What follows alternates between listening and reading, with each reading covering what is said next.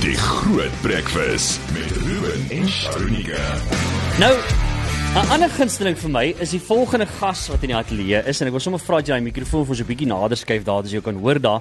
Nou, die persoon wat nou by ons is, is iemand wat hier in Groot FM se kantore baie bekend is. Dis een van daai mense wat as hy instap dan moet mense tog net keer of hulle uh, praat vir haar ore van haar kop af want die vet weet sy's baie populêr hier by ons. Dames en here, uh, natuurlik 'n uh, hulle noem dit mos nou maar 'n AI, dis dis 'n man, hulle is die mense wat Groot FM se ligte en dinge aanhou en sy het vir lank hier by ons gewerk aan die verkope kant en Anel, dis altyd vir my lekker om jou te sien want jy is net 'n bondeltjie energie het jy al 'n paar keer by die skole raak geloop en dis net 'n lekker storie. Môre, welkom hier by ons op die breakfast.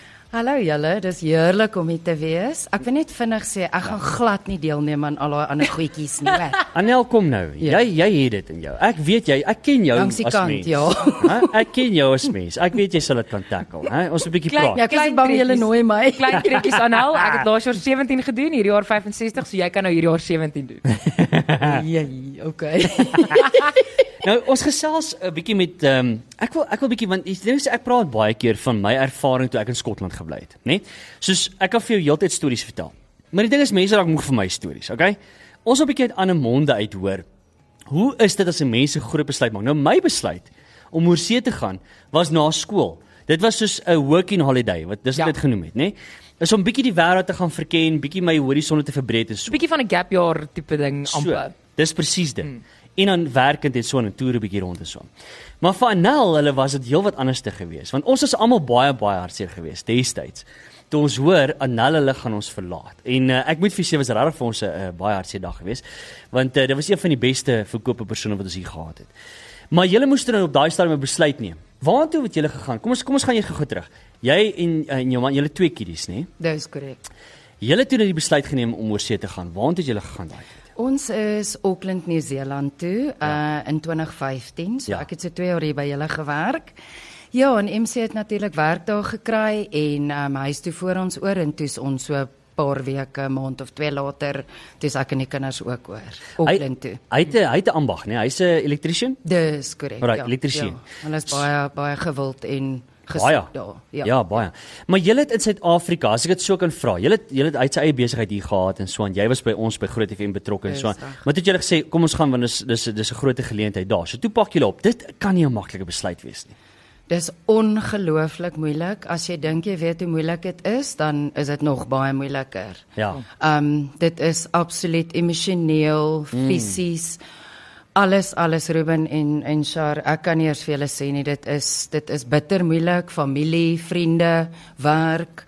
Um ja, ja, so Ja. mense moet maar mooi dink en en ja, mooi dink en mooi al jou huiswerk natuurlik doen. Ja, want die moeilike ding is nee, jy jy los eintlik alles agter. Jou familie, jou En jy- ondersteuningsnetwerk. Jy begin van scratch af daar. Ek is ja. my by hartraak so yskoud as ek dink en ek ek wens jy kan aan aan haar gesigsuitdrukking sien toe sy ook nou verduidelik hoe moeilik dit is en mens kan mens kan voel hoe moeilik dit was. Ja. So toe gaan julle oor Nieu-Seeland toe. By the way, hulle kan nie rugby speel nie, maar in 'n geval. Toe het julle nou oorgegaan Nieu-Seeland. Ek het dit nie daarvoor gesê nie. O nee nee nee nee nee. so, ek sal. Maar anyway, so dit julle ek se vat even bakkies aan. Okay, so dit julle nou oorgegaan. Dis julle nou ge en, en weet wat lekker is, is aanvanklik en ek kan ek kan getuig daarvan. Toe ek in Skotland gebly het. Dit is verskriklik opwindend. Wat is nou nuut? Dis soos wanneer jy nou op vakansie gaan of jy 'n nuwe haarstyl, dan sê mos, wat sit 'n 'n 'n nuwe haarstyl so goed soos 'n vakansie. Seker jy was Ja. skuwe en daai tipe A goed. change is as good as a holiday. Dis dit Daai gesê het man. Alraai. So toe het jy nou oorgegaan. Dit is altyd lekker want nou is dit nuwe goetertjies, nuwe kosse en ander so. So dis opwindend in die begin, hè. Maar hier's my vraag. Julle toe nou oor hoe lank was julle daar? Ehm um, omtrent so 6 maande. 6 maande Ja, oorgegaan. Alles opgepak hier, oorgegaan Auckland toe en toe sê hulle okay, goed. Toe toe maak julle weer 'n besluit. Vertel ons 'n bietjie van daai na 6 maande.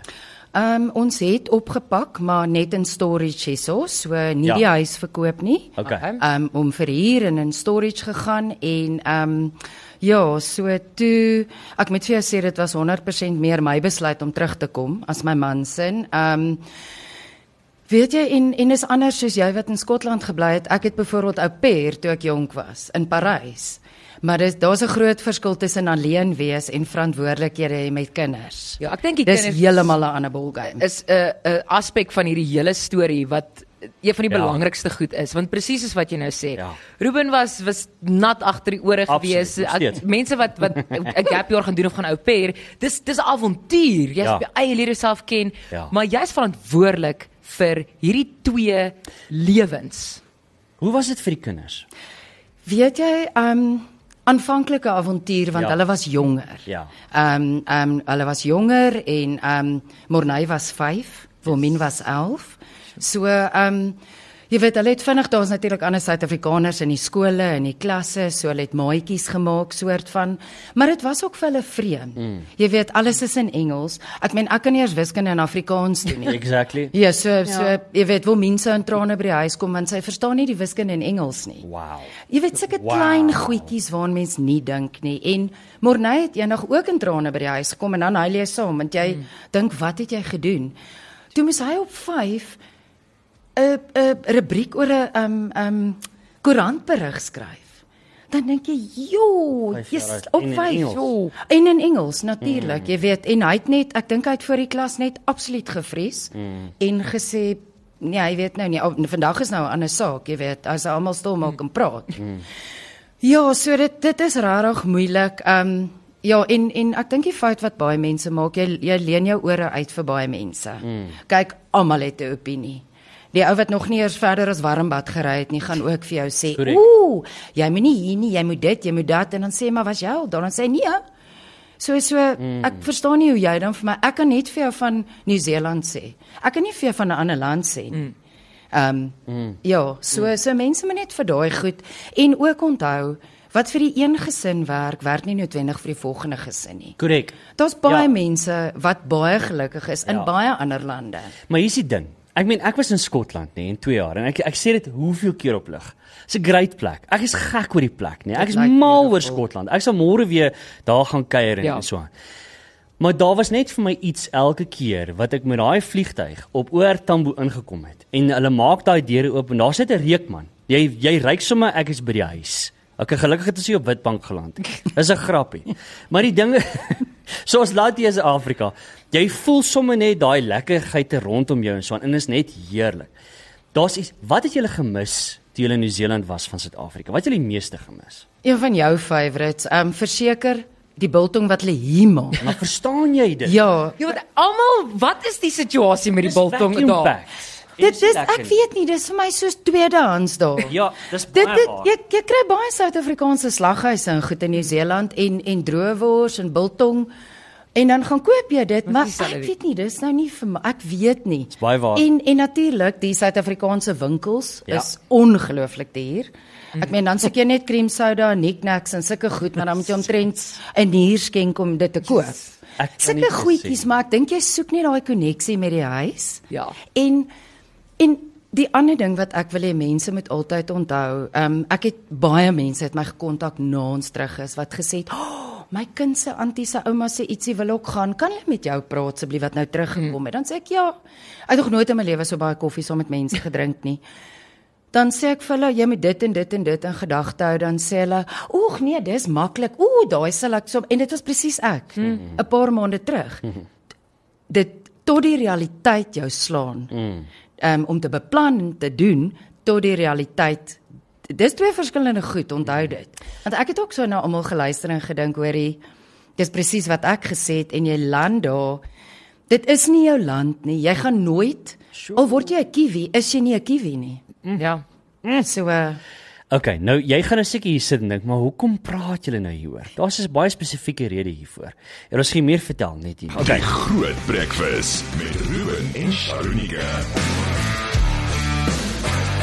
Alright, nou uh jy's nou ingeskakel hier op die groot breakfast, as jy gewonder het. En uh, die ding is nou, ons gesels nou, jy's seker nou dink, "Haai, wie julle praat nou so van mense wat nou oor see gaan bly en sulke tipe goed en terugkom. Wat's die punt hiervan?" Hier sit dit wel huis te bring. En ons het nou lank hieroor gesit en selfs. En en Shanika, ek dink die groot ding hier is. Jy kan en en weer eens, ek meen Anel het nou gesê ook, daar's mense wat oor see gaan en regtig eh, eh, baie gelukkig is en en well Ja. done, geluk. Ek meen mense as jy kan aanpas daar in 'n ander wêreld, knap gedaan. Ek hmm. weet net van veel meer mense en hier's die ding in die rugbykringe. Kom ek jou ietsie vertel. Ek het nou met 'n paar senior afrigters gesels? Gaan nie name noem nie. van senior spelers. Ek praat van selfs bokke Ja. wat oor see speel. Wat daar is ja, en hulle verdien goeie geld, maar hulle is sielsongelukkig. Ek kan hulle opnoem. Ja. Ek kan hulle opnoem vir jou. Wat sê ja, dis nou great en alles, hulle maak nou die geld, maar hulle hou niks daarvan nie om daar te bly Ja. en te lewe nie. Dis die reine waarheid. As jy dit soek, kyk lees 'n bietjie nuus, sal 'n bietjie dit sê sal optel daar. En hier sit ons al huis te bring vir jou vandag. En dis wat ek besef het. As ek môre kan gaan Skotland toe, Ierland, Europa toe, Amerika toe, waar ook al. Mm. Dan sal dit vir my lekker wees, maar hier's die ding. en Jy weet ek is altyd versigtig om hulle noem dit 'n inner wel, om 'n inner wel te maak om te sê nuwe sy nuwe. Ek kan nie sien dat ek sommer in 'n ander land sal gaan aard nie. Soos ek ek het van die skotte gehou. Skotte is great mense, Engels is iets anders. Maar die skotte is great. En uh, ek het baie lekker by die skotte oor die weg kom. En ek sal môre terug gaan soen toe. Maar sal ek daar bly? Nee. Ek sal nie kan nie. En hier sit ons huis toe bring. Ja, daar is 'n groot gemors as jy heeltyd die nuus dophou. Ek meen ons werk in die nuusbedryf. Dis Ja. nag, as jy die nuus dophou, dan is dit hierdie korrupsie en is hierdie gesteelery en is hierdie onluste en is hierdie ding en hierdie ding en daai ding. Kan ek ietsie vertel? Dit is nie noodwendig anders in ander lande nie. Mm. Dit, lyk net anders. En hoor gou vir my. Dit is nie jou mense nie. Is jy met my? Maar ek hoor Daar's mense iets- hoor dit soveel keer. Daar's iets aan Suid-Afrikaner. Daar's iets aan Afrikaans, Suid-Afrikaner, Suid-Afrika, Afrika. Daar is net iets aan hierdie plek. Ons is hier geplaas vir rede. Ja. En hier's hoekom ons hieroor wil praat. Hier's die punchline vir jou. Ek wil by jou weet, het jy al geregistreer om te gaan stem? En dit is die groot ding vir jou. Want die ding is net, in Suid-Afrika, dis al hierdie dinge gaan beter maak. Sharnika, Ja. neem my saam? Want kom ek sê vir jou so, dit dit is 'n verkiesingsjaar en ek dink die groot ding is hoekom ons regtig so hard druk om hieroor te praat, want ons by Groot FM sê ons verkies Suid-Afrika. Presies. So ons trek ons kruisie of jy nou hier is, ek weet dit was uh die laaste registrasie vir die buitelandse mense wat nog wat wil, wil stem in ons uh, nasionale verkiesing. So op die einde van die dag, dis dis 'n keuse. Ons verkies Suid-Afrika en ons wil hê jy moet jou kruisie trek en eintlik net besef wat die die verantwoordelikheid en die voorreg mm. is mm. om daai kruisie te kan trek. Ek weet Annelie het 'n video geshare op Groot FM se Facebookblad so in die week dat in Noord-Korea is daar net een mens op daai stempapiertjie Ja. en ja. dis Kim Jong Un. Ja. Letterlik net een. Ja. Volslaan mors van papier want ons net een. Ja. Kyk by ons lyk dit nou nogal vir jou soos die afkondigings by 'n kerkbazaar, maar jy het keuses. Hmm. En dit is wat dit spesiaal maak en wat dit so 'n ongelooflike voorreg maak. So maak seker jy is geregistreer punt nommer 1, want dit is maklik om te sê, "O, ek gaan stem in my." Jy moet geregistreer wees om te stem. Mm. Hierdie naweek is 'n fisiese verkiesingsdryf naweek. So jy kan by jou plaaslike waar jy gaan stem, kan jy daar gaan registreer. Vir my is die aanlyn registrasie die maklikste. Ek weet ek het gekyk uh, want ek was nog in Potch geregistreer gewees. Hmm. Dit het my 5 minute gevat om my adres te verander na waar ek in Pretoria moet gaan stem. Al wat jy nodig het, jy moet net jou jou ID by jou hê of dit nou die boekie is en of dit 'n kaart is want jy moet 'n foto van hom neem om seker te maak jy is reg. Gaan kyk asseblief of jy geregistreer is al het jy in die vorige verkiesing gestem. Hier's mense in ons kantoor wat nie meer geregistreer was nie. Hmm. Asseblief maak seker. Die webwerf is registertovote.elections.org.za. Ja. So ons gaan ook daai link vir jou, dit gaan oral wees op sosiale media ook um, sodat jy kan gaan kyk hoe om te registreer. As jy dit aanlyn wil doen, as jy jou adres wil verander, wees deel van Ja. die verandering. En hier's die ding. En Anel het nou gesê, het net my mond uit gehoor nie. Ek meen ek is nog op 'n ander vlak in my lewe gewees. Maar Anel het gesê, daar is net iets in Suid-Afrika. Daar is net iets aan tuisbodem, daar is net iets aan ons mense en dit was basies jou slotsom, as ek dit reg het. Ja, ja, as ek um, kan terugverwys na ons nuwe kampioen, is daar nog steeds goed wat niemand anders weet. um, en ons sal altyd wees. Ehm um, ja, so weet ek dink wat almal die kwaadste maak is as iemand sê, "Ag, wat gaan my stem help?" Exact. As 10000 mense dit sê, jy weet en en is sulke 111 mense, dit gaan 'n groot verskil maak. Hmm. Um gaan stem asseblief net want anders dan kan jy nie kla na die tyd nie. Maar dis Oor presies niks dit. nie. Ja, ja. Nee, so ek voel net um ja, ek wil net sê my enigste claim to fame, my eerste stem was in Parys toe ek gaan nou pair het en Johnny Clegg het reg agter my in die ry gestaan. Ou, stop dit. Oh wow. Ja, Wow. dit gesels ons so lekker en toe besef ek 'n paar jaar terug, maar daai klein seentjie saam met hom was natuurlik Jessie. Ja, ja. Maar- It, it took me a while, maar Ja. toe besef ek en hy was ongelooflik vriendelik. Ja, Want ons staan nou maar by die ambassade in die ry Ja. en ons, jy weet, Kan ek poer nou vorentoe om te gaan Daai stem. is die mees Suid-Afrikaanse storie ooit. yes, dit was amazing. Een van die die mees Suid-Afrikaanse Ubuntu Suid-Afrikaners Korrek. stem saam met jou in die buiteland vir 'n verskil vir jou. Absoluut. Ja. Ja, nee, daar stem ek saam en en Ruben en die mense wat my ken van Groot FM sal weet hoe lief is ek vir liefdadigheidswerk. Ja, ja. 20, 30 jaar lank al.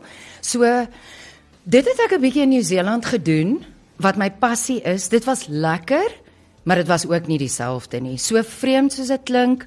Um een van die wonderlikste kinders wat Ruben ook ontmoet het, um sy naamgenoot uh, Ruben Sharnek mm. het by die heel eerste studio kom kuier. Hy was op lig saam met sy ouers. Ja. Um dit daai was Suid-Afrikaanse kinders, dit was my eie kind se maatjie. Um en dit was net dit was net anders. Ek kan dit vergelyk. Nou en en dit klink vreemd jy sou dink liefdadigheid, liefdadigheid. Wat eintlik interessant was was ek was so hartseer toe ek die liefdadigheid daar gedoen het want ek het 'n baie noue koneksie met die liefdadigheid wat ek daar gewerk het. Dit was volwasse gestremdes en ek het self so boetie. So ek het intedeel meer gehuil want ek het so verlang. Sure. So um om hom te sien toe ek terugkom was absoluut ongelooflik. Oh wow. Ja, want ons mekaar baie gemis. Uh, ek gaan eerlik wees met jou. Um maar soos ek ek sê weer eens, moenie 'n storie, moenie jou ondervinding, moenie vir iemand sê wat het vir jou gewerk nie. Jy kan raad vra. Korrek. Mm. Maar maar wat vir die een werk werk nie noodwendig. Die een hou pas 100% in. Ja. En die volgende hou nie. Ja. Ja. Niemand kan vir jou sê wat om te doen ook nie. Net gevinnig hier na die WhatsApp lyn toe wat sê ek en my man stem heeltemal saam. Ons is heidaglik in Kenja. Dit is great, maar sê die boodskap, Suid-Afrika is net lekker. Anders as enige ander land. Ons kan gelukkig hier stem as dit hulle daar sê. Uh nog mense wat gesê het hulle is in Botswana, hulle hulle pas lekker aan daar, maar hulle sê um, ons het nog altyd bly stem en is absoluut nodig. Hulle sê hier op die WhatsApp lyn 2024 is een van die belangrikste verkiesings ooit hierdie boodskap. Hou op opinies hê oor Suid-Afrika en stem, stem, stem. Nou ja, daarmee stem ek saam. En ek meen eh, weer eens, uh, as uh, ek ek wil ek wil ek wil 'n beroep op jou doen. Ek byvoorbeeld gaan definitief my kruisie trek hierdie jaar. Verseker. Uh en ek wil vir jou sê want ek verkies Suid-Afrika. Ons het 'n ongelooflike mooi plek hierso. Ek wil nie hier weggaan nie. Ek wil nie. Ek wil nie in Suid-Afrika verlaat vir 'n ander land hier. Daar is mooi lande, ja, dis waar, maar dis nie Suid-Afrika nie. En ek wil nie hier weggaan nie. En ek gaan my stem definitief laat tel.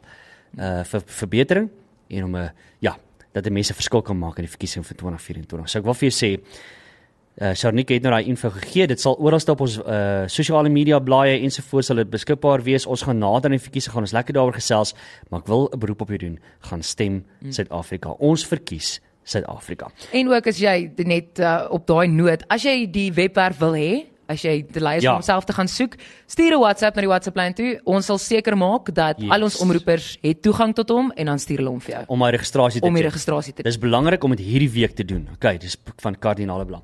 Anel, dankie vir jou. Dankie om jou te. Dit was lekker, julle baie dankie. Ek stem ehm um, saam met daai daai WhatsApp om te sê ek dink dit is die belangrikste een ooit. Korrek. Ja. Ehm um, ek dink mense moet regtig mooi gaan dink en ja. ook onthou baie mense wil terugkom, maar sal terugkom wanneer dit beter gaan. Ja. So dit is ook hoekom stemme so belangrik is. Ja. Maar baie dankie vir die uitnodiging. Altyd lekker om jou Lekker om te, julle sien. te sien. Alraai, dis nou Anel gewees. Die Groot Breakfast met Ruben en Sharonika met trots geborg deur Immunedio.